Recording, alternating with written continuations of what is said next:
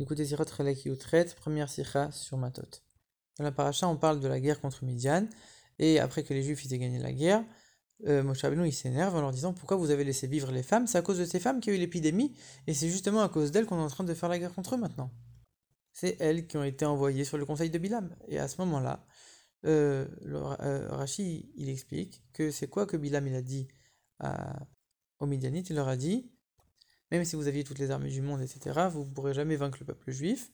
Vous n'êtes pas mieux que les Égyptiens qui avaient 600 chars d'élite. Venez, je vais vous donner un conseil, leur Dieu déteste la débauche, etc., comme on connaît. Pourquoi Rachid est tellement long dans cette explication? Et puis pourquoi ça apparaît pas toute cette longueur dans la paracha de, Balak? Ok, on comprend que Rachid ici veut dire un petit mot parce que c'est quand même la source, c'est de là qu'on apprend. C'était quoi le conseil de Bilam? Mais pourquoi tellement long? En plus de ça, il est en train de dire si vous aviez toutes les armées du monde, ah, et comme Pharaon, Pharaon, vous voyez avec les Égyptiens que même eux, ils n'ont pas réussi. Mais toutes les armées, du monde, forcément que c'est plus fort que Pharaon. Pourquoi ici, tu es en train de dire même Pharaon Mais on est en train de dire qu'on va avoir toutes les, toutes, les armées du monde. Forcément qu'on va être plus fort que Pharaon. En quoi Pharaon, il va nous empêcher? C'est une preuve qu'on va pas réussir maintenant. En plus, il précise 600 chars d'élite, etc. Pourquoi préciser tout ça? Pourquoi, Rachid, pourquoi Bilam il vient, il a besoin de dire venez, je vais vous donner un conseil, leur Dieu déteste la débauche. Pourquoi venez? Venez où? Une autre question, Rachid, on voit qu'il cite deux sources, le chapitre de Sanhedrin qui s'appelle Chelek et le Sifri. Pourquoi? Et d'ailleurs, on voit que l'essentiel de son explication, il l'apprend dans le Sifri. Et pourtant, il cite d'abord, en priorité, le chapitre Chelek. Pourquoi? En vérité, le rabbi explique la chose suivante. Dans la parachat de Balak, c'est écrit que Bilam il dit à Balak Viens, je vais te conseiller. Il est en train de donner un conseil à Balak voilà qu'est-ce qu'il faut faire contre ces juifs, leur envoyer des filles pour la débauche. Maintenant, dans notre paracha, c'est pas écrit ça. C'est écrit sur la parole de Bilam. Bilam, c'était pas le conseil ici, c'était la parole. Et c'est pour ça que Rashi vient, il dit c'est quoi la parole? C'est pas le conseil de dire leur Dieu déteste la, la, débauche, c'est tout ce qu'il y a avant. Et c'est pour ça que Rashi s'étend en disant euh, même les armées, toutes les armées du monde, vous pourrez jamais les gagner, etc.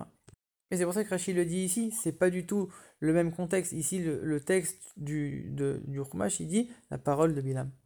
Et dans cette parole, il leur dit quoi? Ne faites pas la guerre. Ça sert à rien de faire la guerre contre eux, vous allez jamais gagner. Et donc finalement, c'est pas que c'est le conseil qu'il a donné avant et l'épidémie qu'il y a eu. C'est ici, dans notre paracha, dans la guerre contre Midian, en vérité, on est en train de voir que Bilam, il leur a dit, ça sert à rien de combattre. Donc on voit qu'il n'y avait même pas des hommes au combat, c'était les femmes. Eux, ils ont même pas essayé de combattre, ils savaient que c'était fini d'avance. Ils ont juste envoyé les femmes. C'était ça leur manière de combattre ici. Et c'est pour ça on comprend pourquoi Moshe était énervé. Pourquoi t'as laissé, euh, laissé vivre les femmes? C'est elles qui font la, guerre justement. Et d'ailleurs il l'avait bien vu. Balak il avait vu que les Juifs ils avaient gagné la guerre contre Sichon et Og qui étaient beaucoup plus forts que lui. Donc il avait vu que matériellement la guerre elle était impossible, ça il le savait.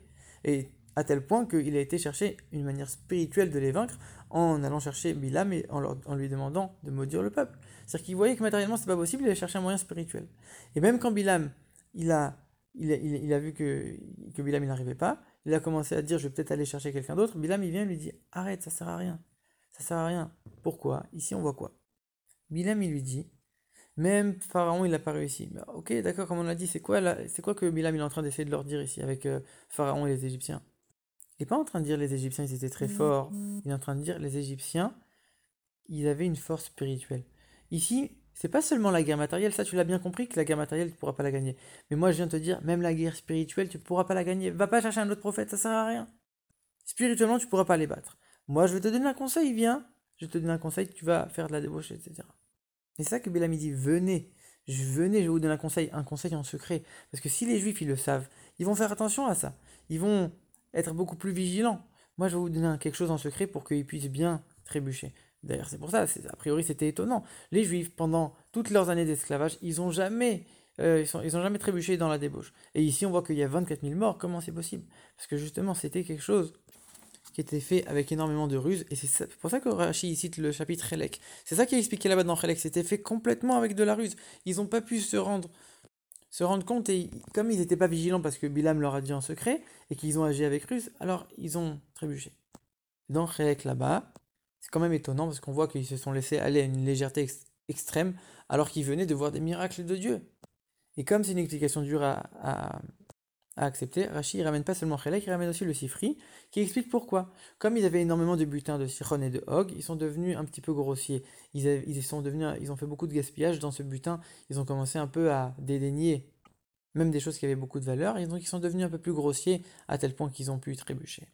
Ici, ce qui est intéressant de voir, c'est que Dieu, quand il dit à Moshe d'aller faire la guerre, il dit c'est la vengeance des Juifs.